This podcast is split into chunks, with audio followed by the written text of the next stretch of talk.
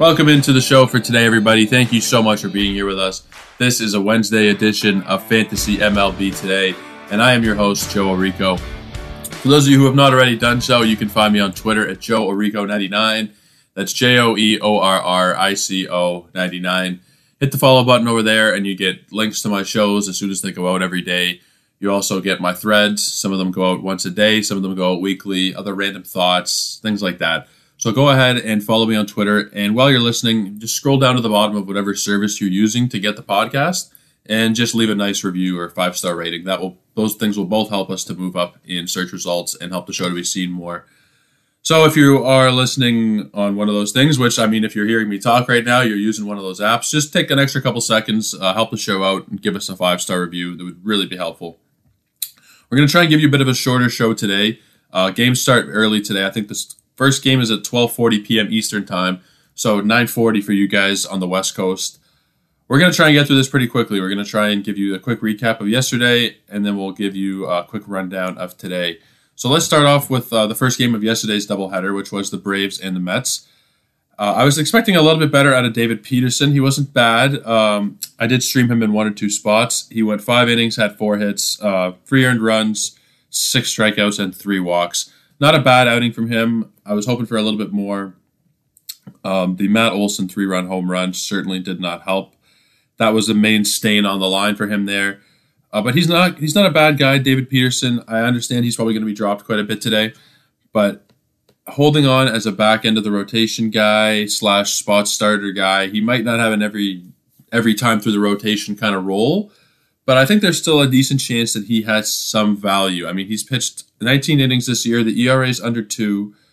He's not been terrible. The one thing that has been a little bit concerning is the walks. He has 8 walks already in 19 innings. Not a crazy high number, but something to keep an eye on. In deeper leagues, keep him, hold him, see how much more value you can get out of him. If you streamed him for yesterday and you're in a bit of a shallower league, then I understand sending him back to the waiver wire. Charlie Morton on the other side was not particularly impressive over 5 2/3. He gave up 6 hits, 5 runs. 4 of them were earned, and he struck out 3 while also walking 3. He's been very disappointing this year, Charlie Morton, but you kind of just have to hold on for now. You probably used not a terribly high pick, but high enough that you wouldn't want to draft him or to drop him just yet. So hold on, try and get 1 or 2 consecutive good starts, and then try and sell him after that. That would be my recommendation there. Like I said, there was the Matt Olson home run. Other than that, not too much to worry about. The second game of the doubleheader was a 3-0 Mets victory. And Carlos Carrasco got right back on form that he had in those first couple of starts. 8 innings, 6 hits, no earned runs, struck out 5, walked 2. Very surprised that he was able to have this good of an outing. He's someone I talked about being early in the year as kind of a sell high, and then he had that bad start, so it kind of took away the sell high. Now maybe you can sell high on him again. He's 35 years old, so I mean he has been a very good pitcher in the major leagues for a long time. And he's shown pretty good signs so far this year. So I understand holding him, but I also would understand trying to sell him and maybe trying to get someone a little bit younger that you're a little bit more sure of. Because he has good numbers to this point of the year. You could definitely justify it to people you're trying to sell him to that he's worth taking on. I just don't know if people are going to be biting, specifically because of his age. And also because there's so many arms there in New York that if he has a couple of bad outings in a row, he could very well lose a rotation spot. I don't think that's going to happen, but I mean, with Megill and Scherzer, if DeGrom comes back, that's another arm. Peterson, there's a lot of guys over there in New York who are worthy of starting games. So I don't think it'll be that bad for Carrasco. I think that he'll keep his rotation spot, but I would probably be looking into trying to sell him at this point. I think that would make sense. Let's keep it going with the Diamondbacks and the Marlins. It was a 5-4 Diamondbacks victory, another victory for them. Trevor Rogers had another disappointing outing. Now, he had a decent one before this against the Nationals. He had a decent outing, and now against Arizona, he's had a poor one again. He drops to 1-4 on the year. So through 4 1/3, he gave up 6 hits, 5 earned runs, and struck out 4. You can't do anything with him, similarly to Charlie Morton. You can't sell him, really, because you're not going to get proper value back. You're obviously not going to be dropping him just yet. Well, maybe it's not obvious, honestly, after how bad he's been, but you're not going to be dropping him yet. Hold on. Like, similar to Morton, right? Maybe wait, if you're not sure of him this year, wait until there's a good couple of starts in a row and then try and sell him. Because if you sell him right now, you're not going to really get anything back for him. On the Arizona side, Humberto Castellanos, who's not someone I really ever typically advise to use here, he had a good outing, over 5 2/3. He gave up 4 hits and struck out 4. He's not going to be anybody who has too much value, I don't think. I would leave him on waiver wires, but file it away as a nice start, and we'll see how he does next time out. Not somebody I'm really too interested in, but file it away for later. The Rangers and the Phillies is the next game. It was a 6-4 Rangers victory, and we had John Gray come back and not be terribly impressive. He didn't have a terribly long leash either. He only went 3 innings. How many pitches did he throw? He threw 60 pitches, so they're still just working him back here. He gave up 5 hits, 3 earned runs, struck out 3. If you have John Gray, then I'd probably hold. If someone else dropped him, I don't know that he's someone I'd go and say he's a priority ad. I think he's going to do all right this year, but he's not anybody who's going to make too much noise on the fantasy side. I wouldn't imagine. He's a better real-life guy than a fantasy guy for the Rangers, I think. On the other side, on the Philly side, Ranger Suarez. We talked at length about him yesterday, about how I loved him last year, how great he was down the stretch for me last year, first as a closer role and then as a starter. He has not really had it so much this year, not great strikeout numbers. He gave 5 runs here, 3 of them were earned, so I mean, it didn't kill your ERA. Only 3 strikeouts, 6 hits. He's pitching to a 4.63 ERA to this point. And there's a chance that last year's end of the season run was kind of just a miracle stretch and that he's not going to repeat that. I think it's a fairly likely chance that that's the case. It might be a little early to move on from him, but I wouldn't really get mad at you too much if you did, honestly. I like him a lot. And I think part of that is because of how good he was last year. I'm still kind of attached to who he was last year, but he's not really been that guy this year so far. I would understand moving on. The Twins and the Orioles is the next game here, and this one was a little bit of a surprise for me. Joe Ryan, I thought he would do quite a bit better than he did. Over 4 2/3, he gave up 6 hits, 2 earned runs, and struck out 3. He was, I believe, the most expensive pitcher on the DFS slate last night, and I was expecting a bit more out of him, honestly. I mean, quite a bit more than this, especially the 3 strikeouts was not very good. He did come away with a no decision, and the ERA didn't get roughed up too bad. Obviously, 2 earned runs over 4 2/3 isn't going to kill you. But we would have wanted quite a bit more from him, for sure. We would have wanted quite a bit more. On the other side, Bruce Zimmerman was pretty good. He's been pretty good every start this year. 5 innings, 4 hits, 2 earned runs. He struck out 4. He's not going to be someone who blows you away, but he's been a very serviceable, rosterable player this year so far. I would go ahead and add him if he's still available, because he's done this against the good teams and the bad teams. He's had a good start against the Yankees. He had a good start against the Angels. 2 good starts against the Yankees, really. The second one, it was no earned runs. He gave up 4 runs. None of them were earned, so maybe it's a little bit of a deceptive line there. But a good start against Milwaukee. He's done pretty well against everybody. I'd feel very comfortable going and adding him up. Let's keep it going here. I want to try and give you guys a shorter show today because the game starts so early, so we're trying to get through this pretty quickly. 4-0 Red Sox victory over the Angels is the next game we'll go over. And Michael Wacha, it wasn't yesterday. It's going to happen. He didn't get knocked around just yet, but it will happen. He went 5 2/3, 3 hits, 2 strikeouts, 2 walks. Despite it being a nice line, it's kind of unimpressive at the same time with just a couple of strikeouts. He's someone who I'd probably be trying to sell high on. So he's probably not going to be someone you can sell on his own. You're going to have to package him up with somebody, do a little 2-for-1. But there's definitely value to be had there now that's not going to be there in maybe even a week from now or 2 weeks from now, depending on when eventually he implodes, because he will. He absolutely will. I would try and sell him before that happens because there's been several good starts in a row now. The ERA is at 1.39. I would try and sell him. On the Angels side, Noah Syndergaard was pretty good as well. Not a lot of strikeouts, though. This game didn't feature a ton of striking out. Over 7 innings, 8 hits, 3 runs. They were all earned and struck out 3 while walking 1. Syndergaard has had a very good year. He's been a very serviceable fantasy option. You probably didn't have to spend too much to draft him, so if you have him or if you did pick him up in a shallower league and he wasn't drafted, then God bless. He's looking like a really nice option. Despite getting the loss here, he's looking like someone who's going to be fairly valuable going forward. Keeping it going here, we have the White Sox and the Cubs. It was a 3-1 White Sox victory, and Michael Kopech didn't go quite as deep as you would have wanted here. He only went 4 innings, and he threw 83 pitches, so, I mean, you understand him being pulled there somewhat. I would like to see guys go deeper into ball games this year, and we'll get into that in a minute with the Blue Jay game. But only 4 innings, you would have liked to see him go a bit deeper. 4 hits, 5 strikeouts, no earned runs. He's another guy who's been a very solid asset this year. Liam Hendriks did get another save, so probably at the end of the worry line for Liam Hendriks, hopefully. He had some back troubles, he blew a couple saves, but it looks like he's back to Liam Hendriks. We'll see. Maybe give him another start or two to fully confirm that. But I think we're all right with Liam Hendriks. On the other side, Drew Smyly was supposed to get the start, and he was, I forget why he was scratched here, but they ended up going with Scott Efros. He went an inning and a third, 2 hits, 2 runs. They weren't earned, either of them, and they ended up going with just more of a bullpen day. Pitch using 5 guys. None of them are going to have much fantasy value this year. Kind of tripping over my words there. Only 3 total strikeouts for the Cubs of White Sox batters today. There's a couple of games like that across major leagues where there were just no strikeouts to be had, which is a little bit strange because of how the season started early on with everybody striking out. Let's move on. Brewers and the Cubs. It was definitely a good day to own Brandon Woodruff yesterday, despite him giving up the 3 runs. He went 5 2/3, got the victory, and struck out 12. Really good stuff out of Brandon Woodruff there. Looks like he's probably going to be just about back. He said hopefully. He said tentatively.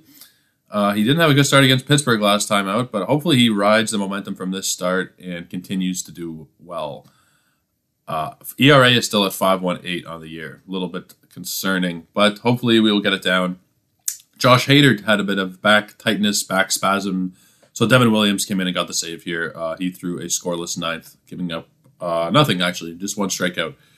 On the Cincinnati side, this is where the disappointment really gets me. Tyler Molly.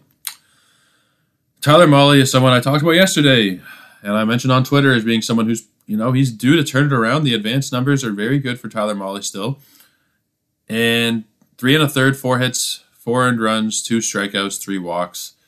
Just unimpressive, really unimpressive. And he's going to fall into that same category as of Trevor Rogers and as of Charlie Morton, because you can't sell him right now. According to Yahoo, and this is pretty ugly looking, but Tyler Molly is the 999th ranked player to this point. That's terrible. That's just brutal. ERA over 7. This is 2 years in a row. A Cincinnati pitcher has kind of burned me because I don't know how many of you guys drafted Luis Castillo last year. I thought he was going to be the Cy Young in the National League last year, and then he really burned me.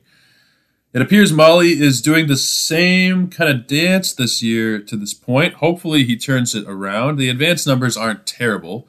They're not great. If you look at his StatCast numbers, they're all right. The velocity's down. Everything else is not too bad. So I'm thinking he'll turn it around still, but, I mean, Jesus, right? He's really been a disappointing guy to roster, and I understand how frustrating that's been. There is some sunshine on the horizon, though, in the fact that he gets the Pirates at home on Sunday. If he doesn't do well there, then I'm going to be really worried. I'm not too worried right now. I mean, I'm obviously not thrilled, but I think it'll be all right. I think he'll be okay. Obviously concerned, but I think we'll be all right in the end. Next game was the Royals and the Cardinals, and Brad Keller continues to impress over 6 1/3, 4 hits, no earned runs. Granted, only 2 strikeouts and 3 walks, but he did get the victory. Another shutout performance for him. He's been really impressive despite having low strikeout numbers. He's almost been like a Zach Greinke 2.0 kind of guy. Similar kind of numbers for them this year, both of those guys. Kind of the lone bright spots of their team on the pitching side. He's someone who should be rostered, Brad Keller. Absolutely. At this point, 5 starts, and I think they've all been reasonable starts. There's not been one start that has been bad. You could argue maybe the Seattle start, 4 2/3, 3 earned runs, but that's not really bad. That's not great, but it's not bad, right? He's someone who you should go and add if he's available. Those kind of numbers to this point of the year, even if you add him and pull this verboten move of maybe trying to package him into some kind of deal and trade him, I would understand it. If you already have him, maybe try and trade him because it's probably not going to be quite this good all year. But he's not someone who should just be floating around on the waiver wire serving nobody any purpose. I don't understand that at all. In pretty much every league, he's going to be someone you can roster at this point. So go ahead and add him. A bit of good news also for the Royals. So a couple pieces of good news. MJ Melendez had his first career major league game, had a base hit. He's an interesting option in 2-catcher formats. His playing time might not be great. In deeper leagues, go ahead. Obviously, in dynasty leagues, he's already rostered. But I think even in redraft leagues, there might be some outside shot of value for him. And it would have to be deeper formats or 2-catcher formats. But I do see him having a decent chance at having value. He's a massive power threat. And the other nice piece of news for Kansas City is Bobby Witt Jr. hit his first career home run yesterday. He's really starting to turn around at the plate. I saw he was actually dropped in a few leagues. Not a lot of leagues, but earlier in the year, some people actually dropped him. Some people used him with a pick in the top 100 or so, and then got frustrated and dropped him. Again, who knows when you're looking at those Yahoo numbers how serious the leagues are sometimes. If they've been dropped in a free league, if they've been dropped in a money league, you're not really sure exactly. Can't imagine too many people in money leagues were dropping Bobby Witt Jr. But now, if you did draft him or if someone else dropped him and you picked him up, this is going to be a good time to roster him because he's really starting to pick it up and settle in the major leagues. Let us look at the St. Louis side. Dakota Hudson was not bad over 6 innings. The 9 hits is definitely not great, but only 3 earned runs. He's someone who I've said can be a back end of your rotation guy this year, and I still stand by that. I think that he's not going to be a great option, but I think he's a decent option to hold going forward. The Astros and the Mariners is the next game. 4-0 Astros victory over the Mariners. Christian Javier, very good stuff from him. 5 1/3, 2 hits, no earned runs, 4 strikeouts. Absolutely, while he's in the rotation, he should be rostered. He needs to be on rosters. And congratulations, by the way, Dusty Baker on 2,000 career victories. I'm not a big Astro fan, but yeah, shout out Dusty Baker there for sure. That is a huge milestone. I think 12 managers have done it before, I think. So really, really cool stuff from him there, pretty much guaranteeing his spot in the Hall of Fame. On the Seattle side, Chris Flexen was also fairly decent. Through 5 innings, only 2 hits, 1 earned run, struck out 2 and walked 3. He's another guy who can be a back end of your rotation guy to help you with ratios and give you the odd strikeout. Not going to give you a ton of strikeouts, but he's not a bad back end guy. The next game of the Nationals and the Rockies. I was expecting Eric Fetty to get knocked around quite a bit, and I talked about it on DFS today.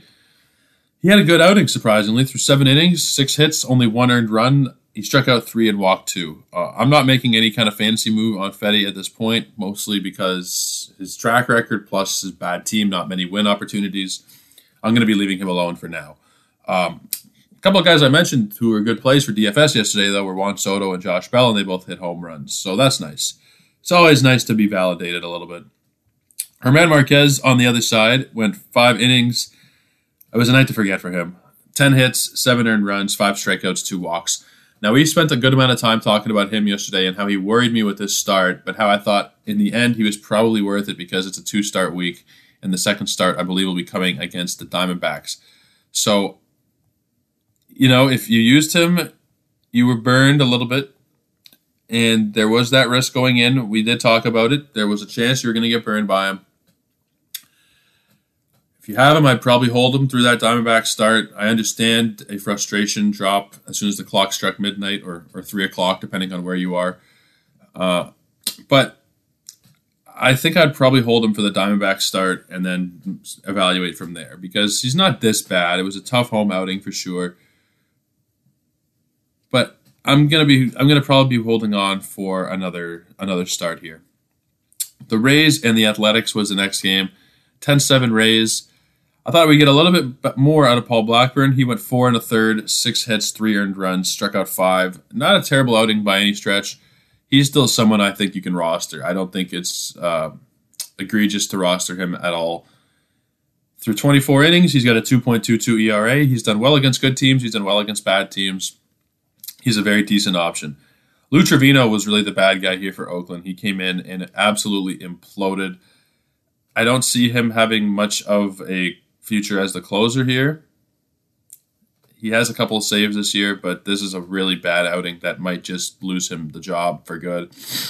Completely possible that they just go with Jimenez full-time, with Danny Jimenez, who has been a pretty strong ad through 10 innings, hasn't given up any earned runs. He's saved 4 games. He's been a pretty strong ad. On the Tampa side, Ryan Yarbrough, I said I was going to be cautious and wait on him, and he went 2 1/3, gave up 5 earned runs, struck out 2. You need to wait for guys to get really stretched out before they have any kind of fantasy value, and absolutely the case here. He wasn't going to be able to go deep even if he was pitching well. He threw 56 pitches. For now, I'm probably going to be leaving him on waiver wires. I understand picking him up, but I don't really recommend it. Only one more game to go over now because there were a couple of postponements. Padres, Guardians, Pirates, and Tigers. And those guys will both play doubleheaders today, I believe. Pirates, Tigers play a doubleheader, and Padres, Guardians play a doubleheader, yeah. So the last game we'll look at is the Dodgers and the Giants. It was a 3-1 Dodger victory. Thinking I was going to have a very good pitching matchup coming in, and it was a very good pitching matchup. Julio Urias went 6 shutout innings, 4 hits, 4 strikeouts. Really good stuff. Craig Kimbrell finishing off with a save. He's, like I said yesterday, he's going to be a Cy Young candidate this year, Urias. No problem there. No problem thinking that's going to be the case. Carlos Rodon was not quite as sharp as he had been, and I had more so on the DFS Today pod. I talked about how he was a little bit of a risky option for DFS yesterday. Because he'd kind of beat up on bad teams to this point of the year, I was a little worried that he might not be the greatest play on the daily side. In a season-long format, you'll take this. It's fine. Definitely not. I'd say it's probably his worst start of the season so far, which is really saying something, only giving up 2 earned runs. I mean, the 3 strikeouts is very low. He's been getting 8, 9, 10 pretty much every time out this year. Nothing to do here, right? Obviously, it was a tough matchup against the Dodgers. This is about as well as you're going to see anybody do against the Dodgers. You'll see the odd better performance, obviously, but this is a very solid outing against a tough team on the road.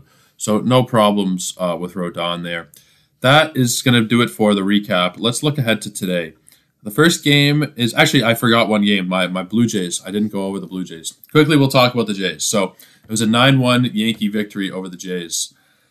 It really was not shaping up that way. The Yankees put up 6 in the 7th and 2 in the 9th. Alek Manoah was brilliant over 6 innings, only giving up 3 hits. An Aaron Judge homer was the only blemish on him. Striking out 7. I wanted him to go back out there for the 7th inning while I was watching this game. They went with Adam Simber, and it imploded. Then they went with Julian Merriweather, and it got even worse. So unfortunate, really unfortunate for the Jays there. They did not have a great game, and they have not been very good this year so far, honestly, the Jays. I know the record says otherwise, 15-10, but I'm telling you, as someone who's watched quite a bit of them, they're really not performing up to standards this year. The defense, the offense, it's not been there. On the Yankee side, Jameson Taillon, 6 innings, 5 hits, 1 earned run, 4 strikeouts. He got the victory. Really good stuff out of Taillon. Not what I was expecting. Not this good anyway. He's definitely someone you can have rostered. And I didn't even mention it with Manoah, but he's obviously a Cy Young candidate. Maybe not obvious, but obvious to me that he's going to be a Cy Young candidate. One of the best pitchers. One of the best young pitchers I've ever seen pitch for the Blue Jays, honestly. He gives me Roy Halladay vibes. I couldn't be more excited about Manoah. And fantasy managers, I'm sure, feel the same way. Let's talk about today's games. Let's move on to today's games. We have the Diamondbacks and the Marlins. That is the first game. It starts at 12:40. Madison Bumgarner and Eliza Hernandez. Mad Bum has been vintage Mad Bum, so I have no problem deploying him here. Eliza Hernandez, I'd probably be a little bit more cautious. The Diamondbacks have had a couple of good offensive games in a row. I think they got 5 runs in each of their last 2 games, or at least 5 runs anyway. They've done very well in these last couple of games. So Eliza Hernandez has not been someone I've been very confident in this year. He hasn't performed very well. So I don't see any need to use an ad on him at this point. It could change down the line. I don't really expect it to. It's a decent matchup. It's a good matchup for sure. but I don't think I'm going to be too worried about using him there. Let's move on to the Cardinals and the Royals. And that's mostly just, I know the matchup is very good, but with the way the Diamondbacks have been playing, the way he's been pitching, I'm just not really a fan of the move. Okay, Cardinals and Royals. Adam Wainwright has been very good this year. He did have a bad outing last time, or not bad, really. He walked 5, he gave up 3 earned runs against Arizona. It wasn't great. Hopefully we can get a bit of a better outing here against another fairly poor team. I feel fairly comfortable with Wainwright today. Chris Bubic on the other side, I'm going to be leaving alone. He's not worth the risk. Padres and Guardians. This is the first game of Padres and Guardians, 1:10 p.m. Eastern time. It's Mike Clevenger and Zach Plesac. We already talked about this pitching matchup yesterday, and I'm not going to change my opinion on it. I think Clevenger is a little bit risky. He's not going to have too long of a leash today. Not really worth it. If he's in your IL slot, probably just leave him there if you can afford to and see how things shake out in this start. Zach Plesac is not a recommended play. He's not a bad play. Not going to help you too much with strikeouts. He's kind of a toss-up here, but I'd probably lean towards he's not really going to be worth it here. Pirates and Tigers. This is the first game of their doubleheader. And this matchup has changed a little bit. We talked about Michael Pineda yesterday. Dylan Peters will be getting the start here for the Pirates. It will be an opening kind of situation, so it'll probably just be an inning or two. You don't need to worry about adding him. Michael Pineda is a decent stream option for today and probably one of the better ones available, I'd say. So if you want to go and add him here, I'm not going to give you grief about it. Braves and Mets. It's Tylor Megill day for those who celebrate. Ian Anderson and Tylor Megill, guys. Hoping for really good stuff out of Megill after he was not the sharpest. Not the last time out. It was against Arizona. Last time out was that no-hitter, the combined no-hitter for the Mets, which I didn't actually watch any of, unfortunately. The fresh memory I have of him is the last Arizona start where he was pretty good. He could be a little bit better maybe, and I think when pitchers play against Arizona, you expect them to just destroy them. Arizona, the Reds, whoever, you're expecting greatness. So even mediocrity or just a good start there might not seem like enough sometimes, but he was perfectly fine. Both of these guys are going to be all right to use today. Obviously, I feel more comfortable with Megill. Anderson is maybe a little bit more of a question mark because of how hot the Mets have been. I probably feel all right using both of them, though. Let's keep it going here. Matt Brash and Justin Verlander is the matchup for Seattle and Houston. This will probably tell us if Matt Brash is going to be in the major leagues throughout the season. If he gets roughed around, walks a bunch of guys, I could see him being sent down very easily. He's a risky play today. He's definitely a risky play. He's not looking as bright as he did a few weeks ago, for sure, with this control problem, with the walk problems. It's really not been great. Justin Verlander on the other side has been fantastic. Early Cy Young candidate. Not much to say, really. It's a great outing. It's a great opportunity for him here. So all systems go for Justin Verlander. The Rays and the Athletics, we have Corey Kluber and Frankie Montas. Both of them I'm pretty all right using here, honestly. I think it'll be a decent matchup for both of them. Not too much really to say. Montas I feel a bit more comfortable with, despite his ERA being quite a bit higher. Kluber, I still think he's fine to use. I just don't have as much faith in Corey Kluber as I would have a couple of years ago, obviously. But he is coming off a very good start, so I don't have any problem starting both of these guys here. Second Pirates and Tigers game. This one will be Jose Quintana going up against, what's that name? Faedo.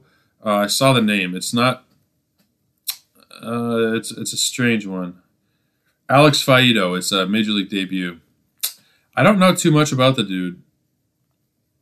Let me quickly take a look at him because this one was just announced yesterday. I didn't really look at it too much.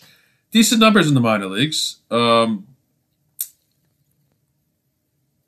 numbers in the minor leagues. I'd say don't worry about him today because it's not a great team he is pitching for. I don't know too much about him. I don't really play a lot of dynasty stuff, so minor league guys I'm really not too familiar with most of the time. There are some guys, obviously, that I know about. Grayson Rodriguez, Nolan Gorman, the big names I know. He's not one of those big names, so he's not someone I'm really familiar with. I'm going to pass on Mr. Faedo. I think I'm pronouncing that right, Faedo. Let's move on to the next game. It's the second half of the doubleheader between the Padres and the Guardians. This one is a really nice pitching matchup. Mackenzie Gore and Cal Quantrill. This one should be quite a bit of fun. Gore, I would imagine, would have a better outing going up against a weaker team here. But Quantrill's been fairly good this year. You just have to remember he's one of those not massive strikeout kind of guys. So if you're hoping for a bunch of strikeouts, you're probably not going to get it. I feel fairly safe with both of them. Obviously more comfortable with Gore, but I feel all right with Quantrill. It's a bit iffy. It's a bit iffy with Quantrill because of how well the Padres have been doing, but I think I would start him. Let's keep it going here. Martin Perez and Zach Wheeler will be pitching for the Rangers and the Phillies. Zach Wheeler needs to turn it around here. This is a good opportunity for him, and he had a good start last time, despite walking four. But he can't keep doing this good start, bad start kind of thing. He had a couple of bad ones, a couple of good ones. He needs to be consistently the guy that you drafted fairly high in your drafts, right? He was, I don't know.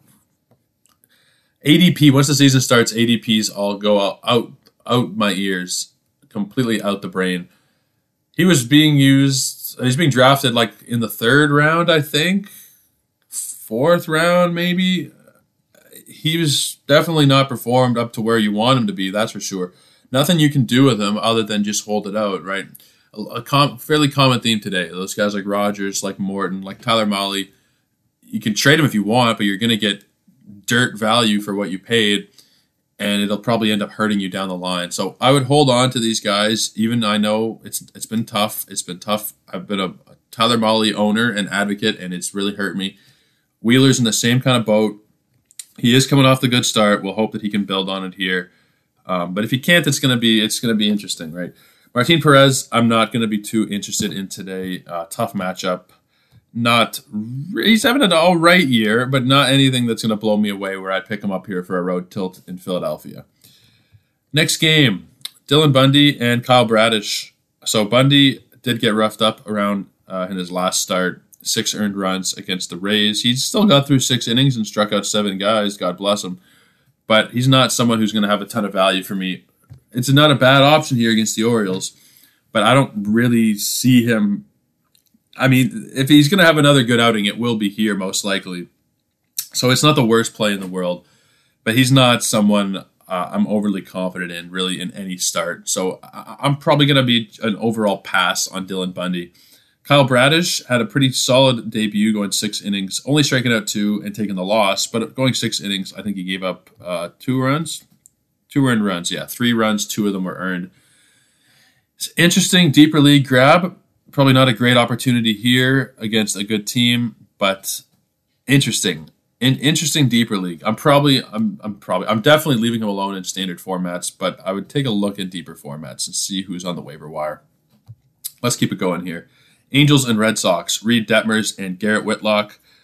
Whitlock has been really good. Detmers has not been very good, but the advice will be pretty similar for both of them. I'm not really going to be recommending either one as a play. Whitlock, I understand, taking the shot on him, but he's not really going to be someone I'm too interested in here.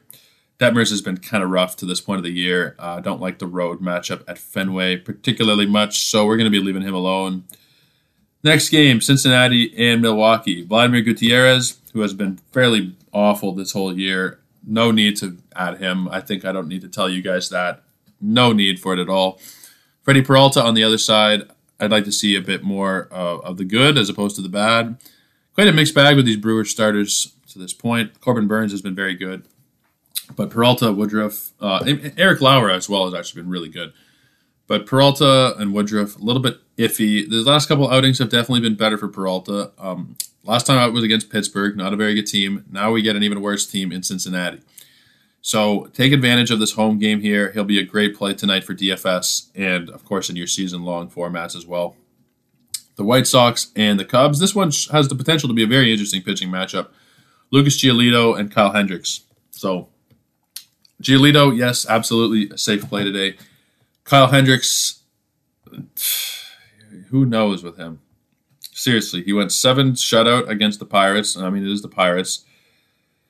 Opened the year with a good start against Milwaukee.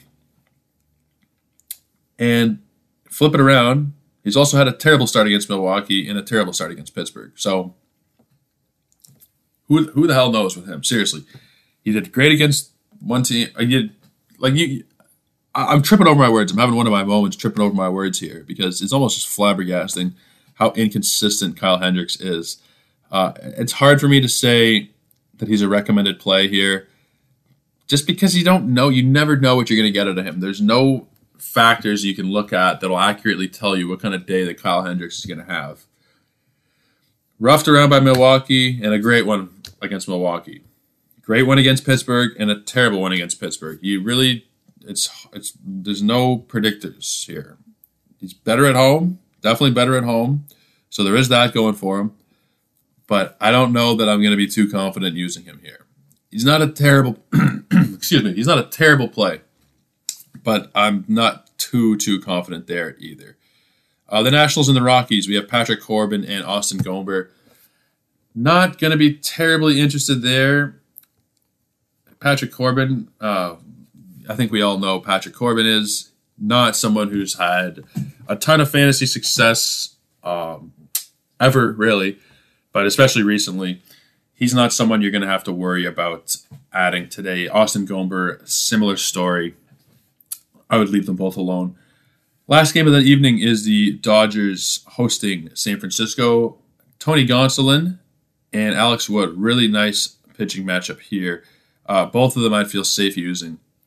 Despite, it's a common theme when we talk about these high-powered offenses, we will deploy these pitchers and feel pretty good about it, but at the same time, know that these offenses are capable of a massive explosion. So that is it for the recap and the look forward. We did try and do it a little bit quicker today just because games start early. I like to have the show out for you guys a bit earlier than normal, perhaps today.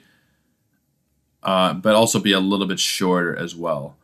So let's take a look now at some of the more added players on the waiver wire over these last few hours. Pretty much today we're talking about the most added players today. So Corey Kluber has been the most added guy today. That's ahead of the start at Oakland. He was about 50% rostered already, and now it's gone up a slight touch more. About 56%. He is a fairly safe play today. He's one of the better options on the board today, so no problem there. Andres Jimenez, I was talking on Twitter about him yesterday. I don't have a ton of faith rest of season in Jimenez, but if you're adding him here, it's a decent add because he has a doubleheader today, so you get the two games out of him.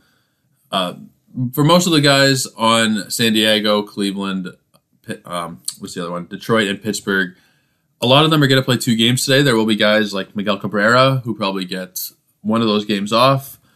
Some of the older guys, some of the less mobile guys will probably have one of those two games off. But a guy like Jimenez should play both halves of the doubleheader. So a fairly strong ad for today. Rest of the season, I'm not totally sold on him. Madison Bumgarner being added quite a bit, and he's only 37% rostered on Yahoo. I'd go pick him up, use him today, a decent outing, and you are hoping for a decent outing. It's a decent matchup. And I think you could probably be all right holding him. Maybe not long-term, but at least for now you can hold him. I don't think he should be on waiver wires. Ryan Helsley is still being added quite a bit. Yeah, we've talked about him. I like him. He hasn't pitched since a couple days ago when he got that two-inning save, but he's definitely someone who's going to have a high-leverage role in that St. Louis bullpen. With Gallegos and his inconsistency, it could be sooner rather than later with Helsley getting the closer job. So he's an interesting add. MJ Melendez, he made his debut yesterday. We talked about him. He had a base hit. He'll be in the lineup again today. Interesting add for two catcher leagues and in deeper leagues. We already mentioned him. Juan Duran is also being added quite a bit. He's up to 27%. I like him as an ad. There's also Emilio Pagan over there who is going to be getting some saves. But I'll take Duran. I like Duran's power, and I think that over the course of the season, he will eventually take over that closer role. Eliza Hernandez also being added. I've already talked about him. It's a great matchup, so I understand it, but he hasn't really performed very well this year, so I'm not going to be really sold on picking him up. Dylan Bundy is also being added in some leagues. He was fairly highly rostered, about 63%, but he is being added ahead of the start with Baltimore today. I understand the ad. But I would also advise caution because I just don't have a lot of faith in him. Rafael Montero is getting saves in Houston while Ryan Presley is out. I'm really not sure when Presley's coming back. He began a rehab assignment on Monday in AAA, so it probably won't be too long. If you're in a really tight week for saves, then Montero might not be a bad option. If you have a lot of ads to use for the week, then you might be able to get a save or two out of him. Those are the main guys being added here. Austin Gomber as well, but he's a little bit riskier here at home against Washington. Not really going to be advocating for that. Let's take a look at some of the drops. Mostly, fairly common theme here. The guys who are being dropped a lot of the time are yesterday's starters who didn't fare very well. So Dakota Hudson, check. Ranger Suarez, check. Suarez I might hold on to and see another start out of him, but he gets the Mets next time out. I'm not terribly confident. I'm probably holding. Not someone with no shares who was a big fan of his last year. I'm holding probably one or two more starts, and then I'm going to let him go. Tyler Molly is being dropped. I don't agree with the drop. I would hold for now. He will definitely be better than this. The ranking might not be pretty for a while, but he'll definitely be better than this. Paul Blackburn being dropped. I don't agree with that one. I think Paul Blackburn should be held onto. Obviously, if you're just looking at the Yahoo page or whatever page you use, 4 1/3 innings and the ERA shows up as 6.23.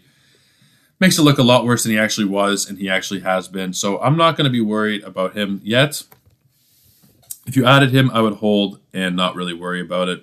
Joe Adell has been sent down to AAA. He was struggling, but he wasn't doing terribly. I think it's just there's just too many outfielders over there between Ward and Trout and Ohtani and Marsh. Ohtani's more of a DH, yes, but it's another mouth to feed on the odd day when you want to give someone else a day off, someone else in the DH slot. You have to put Ohtani in the outfield, so very crowded outfield room, and I think I'm missing somebody over there too. So they sent down Joe Adell. That's unfortunate, but if you had him in your redraft leagues, he's going to be a drop. Germán Márquez also being dropped, and Lou Trivino. I don't have a problem really with either of them. Marquez, I probably would wait one more start because he gets Arizona. But I'm all right.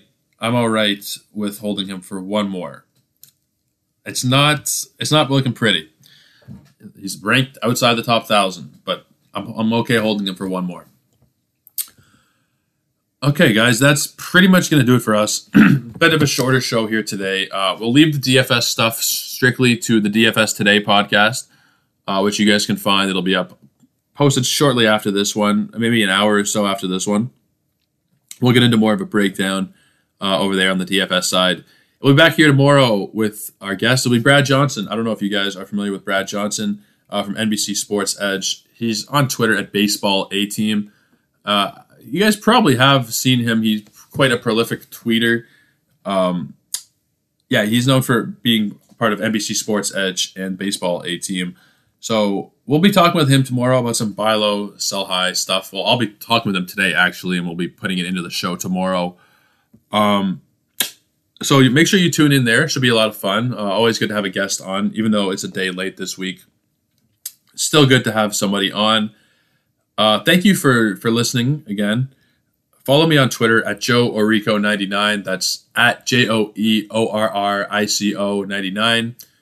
You'll get the links to my show. You'll get different tweets, different threads, different stuff, random thoughts. Show some support over there. And show some support at the bottom of the page of your podcasting app, whatever it is.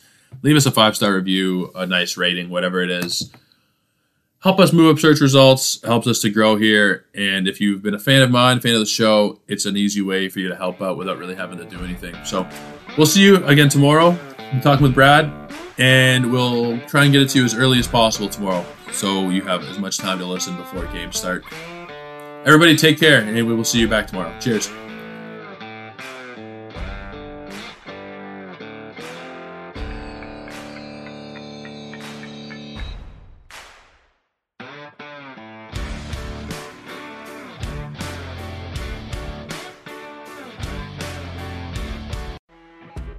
You know when you're listening to a true crime story that has an unbelievable plot twist that makes you stop in your tracks?